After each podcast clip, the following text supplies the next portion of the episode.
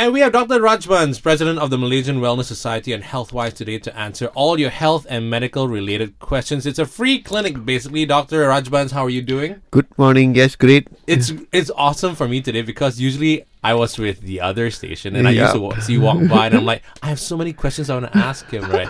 So now today I get to to help you diagnose some problems hopefully. So Yep. here's the first problem that we have.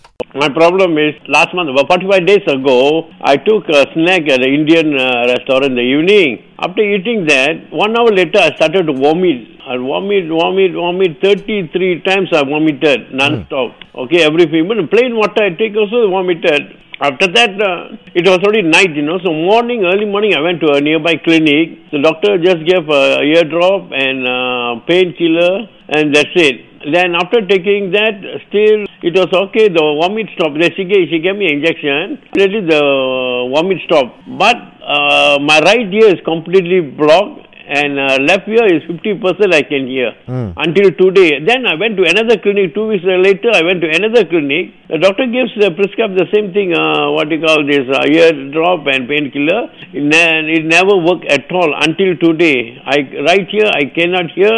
I only left here 50%. I have been using drops until today. Only four bottles I brought ear drops I'm using every day and cle- trying to clean up every time. It has not been healed. And when I use the earbud, I can see a blood stain on my earbud.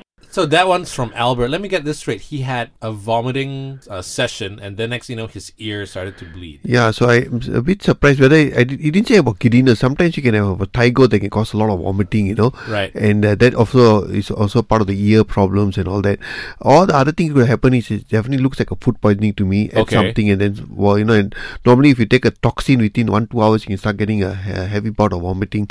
So instead of diarrhea, just get vomiting, and maybe in that you know the thirty three times he vomited, Yeah. whether he actually sort of uh, hurt his eardrums, and that's where the the problem has come. You know, sometimes your severe vomiting can burst your eardrum. So How does that happen? yeah, because it's the pressure. You know, Right, you're trying okay. to control your, you know, your vomiting, and you're just vomiting away, and the pressure down there. Right. You know, so most of the time people try to vomit, they try to hold the whole thing. Yeah, they that's me, yeah. Pressure. So now with that, you know, hearing decrease so much, he's got blood in the ears. I would never use a earbud. That's dangerous.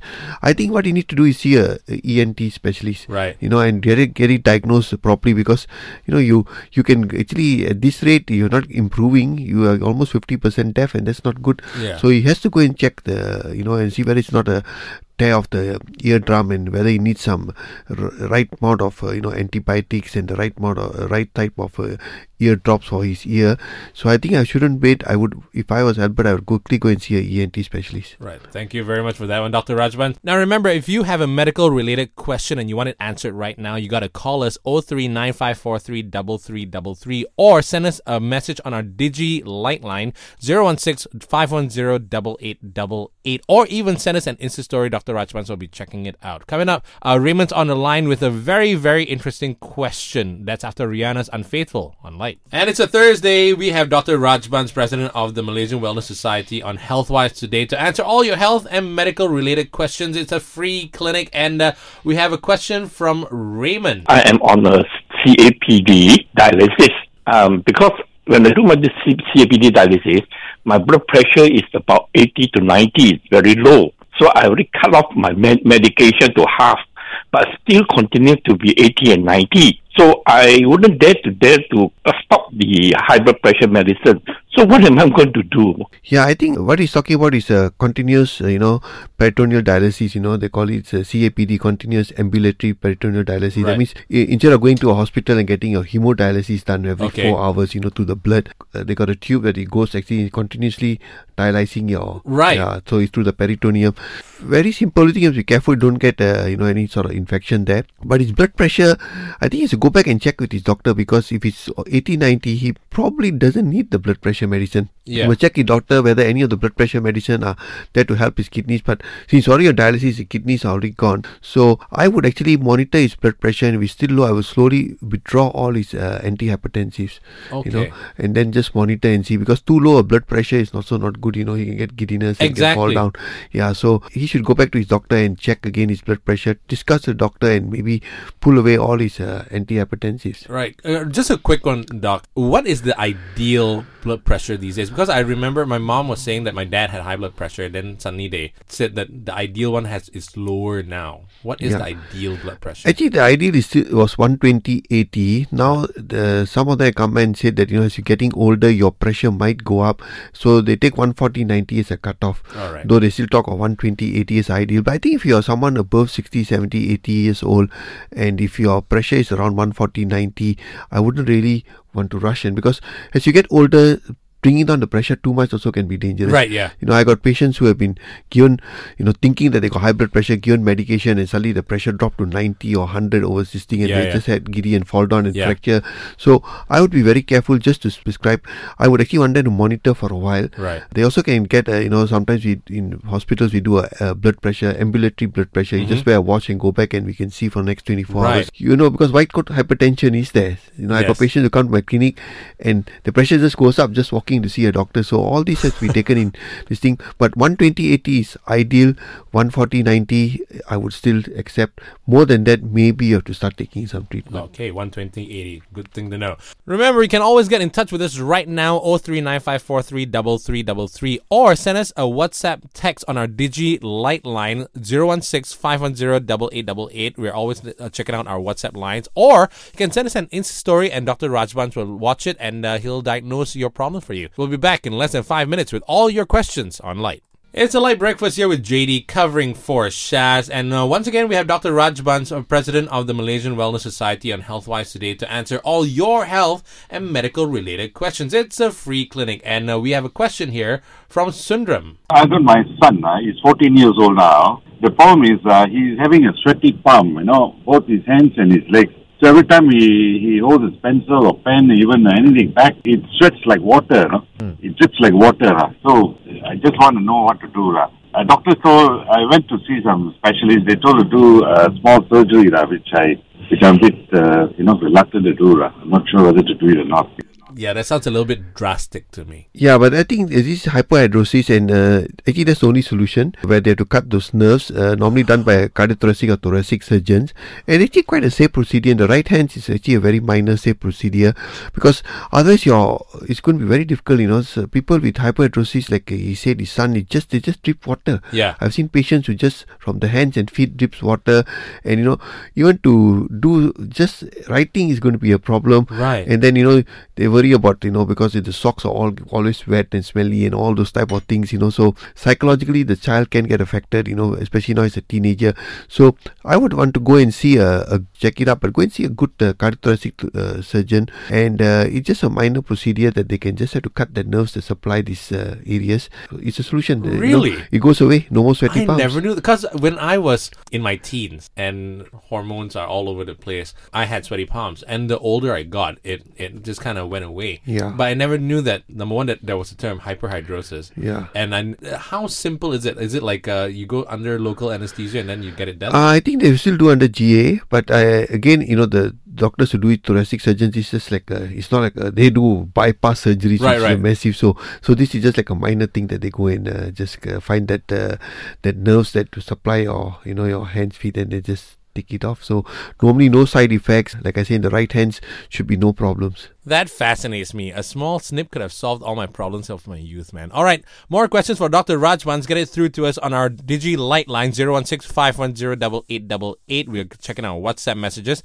You can even call us at 0395433333 and even send in your questions via Insta Story. So many ways to get in touch with us. Dr. Rajbans will be answering more of your questions on HealthWise. Right now, here's Men at Work Down Under on Light. And once again, we have Dr. Rajbans, president of the Malaysian Wellness Society, on the show with us today on HealthWise to answer all your health and medical related questions because it's a free clinic. Now, if you want to get in touch with us, number to call is 0395433333 or you can uh, text us, you can WhatsApp us a message on our Digi Light line 01651088888 or even drop us a little Insta story. Here's our next question. It comes from Tan. Normally during cold season, okay, uh, my kids, my three kids will complain that their leg feel the the pain. It, it's like we old people normally we feel the pain when it's cold. I think it's a muscle pain. So it's in such a small. I mean, they are small. They are still kids, but they still feel the pain. Uh, I would like to ask Dr. Rasman uh, advice on this, lah. Yeah, I'm surprised. You know, like kids normally is, you feel about old people who complain of it. Exactly. that was the same thing I had in my mind. yeah, you know, it's uh, surprising, but you know, sometimes uh,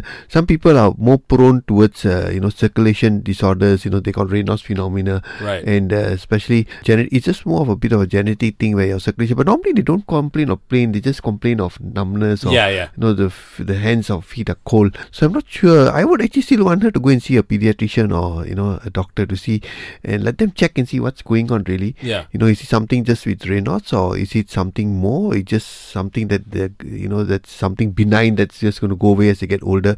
But I would want to her to go and see a pediatrician because seldom kids actually complain of. Correct. So, you know, kids are always happy to play and Exactly. and you know and it's cold to have pain. So I would want her to go and get it checked up. And when she said during the cold season, I mean, like, is it our kind of cold season where it sometimes it's rainy, or Mm. it, it's worrying because if the kids ever, long term, if they ever do travel and then they go to places that has winter, Yeah, I imagine that's even much more colder, isn't Yeah. it? So, so I think she has to get it checked up, you know, because I'm just a bit surprised uh, that uh, you know uh, because cold here is not really cold. It's not know. exactly, yeah. So uh, could be something else that's just going on. So maybe you just have to go and see a pediatrician. Yeah, uh, get it all sorted out straight up. All right, uh, more questions for Dr. Raj Bans, president of the Malaysian Wellness Society, and uh, that's coming up after the break right here on Light. And once again, Dr. Raj Bans is in the house, president of the Malaysian Wellness Society. It's HealthWise today, and it's a free clinic to answer all your health and medical related questions. We have one final one for today from Suhaimi. I want to know for what is uh, iron tablet is for what? For healthy or for you know for what? For blood or for what? Oh, I think um, what I've been saying is uh, iron tablets. Is it for health related issues? I mean, like, is it like a vitamin or is it for blood? Yeah, I mean, a lot of people who take iron actually is more for their hemoglobin because hemoglobin needs iron to Right. form, and a lot of times they are actually more for women, women who are you know pregnancy or women who have a bit heavy menses, so they actually lose iron, so the hemoglobin can drop, and so they take iron to supplement. Sometimes some people have nutritional deficiencies for whatever reason, you know, they don't take enough of food that contains iron. You know, always tell them like Popeye, Popeye takes uh, Right, you know spinach, all the right. green veggies, you know, so so that's why spinach is something that will help. So that's the reason. Now you shouldn't simply take iron. If you got a higher hemoglobin, in fact, they say men shouldn't actually take too much of iron. Oh, really? Because it increases the risk of uh, heart disease. You know, Right. in men. So uh, I'm sure men don't have a problem unless they are nutritionally deficient. But most men we don't recommend iron. Okay. Um, uh, in fact, you get now new supplements that come out that uh, for men especially they don't have iron inside, and even for older people, unless you need it, you you take. Otherwise, you don't take. So most of the time, it's women who are the ones who have a problem. Okay. And mostly it's pregnancy or menopause or menses related. So maybe they have to take iron. Otherwise, you don't simply take iron. So you, you don't just walk into a, a pharmacy and just buy iron Yeah. supplements and take it all the time. Yeah, and I think that goes for all supplements. You know, supplements should be something. If you're taking a supplement, you must know why you're taking it. Yeah. You know, just like a medication, you take a blood pressure or a diabetic medicine because you need it. Correct. You know, and not because just for the fun of it, you're taking something. Yeah. Because the side effects are a lot. So even in supplements, uh, you know, sometimes I find that people just take for no reason. So if you're taking, let's say you got a high uh, homocysteine level, so you take some B12 folic, you got a high inflammation marker, so you take something for inflammation. Your iron uh, is low or hemoglobin low, you take some iron tablets or B12 folic. So you must have a reason why you're taking it. Yes. Yeah. Now, no harm taking a, a multivitamin mineral. In fact, now Harvard says that everyone, as we get older, because the way we are eating, should can take a general supplement. Right. But anything more than that, you must have a reason. Okay. You, know, you must know someone who is uh, said who knows what he's talking about, who prescribes it to you, or you have yourself have checked up and you know I need this because I like this, or I, I take this because it's going to help Mm, this in my body. Yeah. Uh, but don't simply take everything out there. you know. Exactly. Don't self-diagnose and read whatever's on the internet and start going crazy. Yeah, you know, some right? people do get a bit carried away. So Yeah. be careful. And also, the information you're getting, you know, where is it coming from? Is it a reliable source? Exactly. Only speak to certified medical professionals like Dr. Rajbans. And thank you once again, Dr. Rajbans. Thank you. For being here. Very insightful. Dr. Rajbans, of course, president of the Malaysian Wellness Society. And this was HealthWise. Remember, the phone lines are still burning up. If you have any more questions, give us a buzz on 0395433333 or send us a message on our Digi Light line 0165108888 and even send in those Insta stories. We'll get Dr. Rajbans to watch them.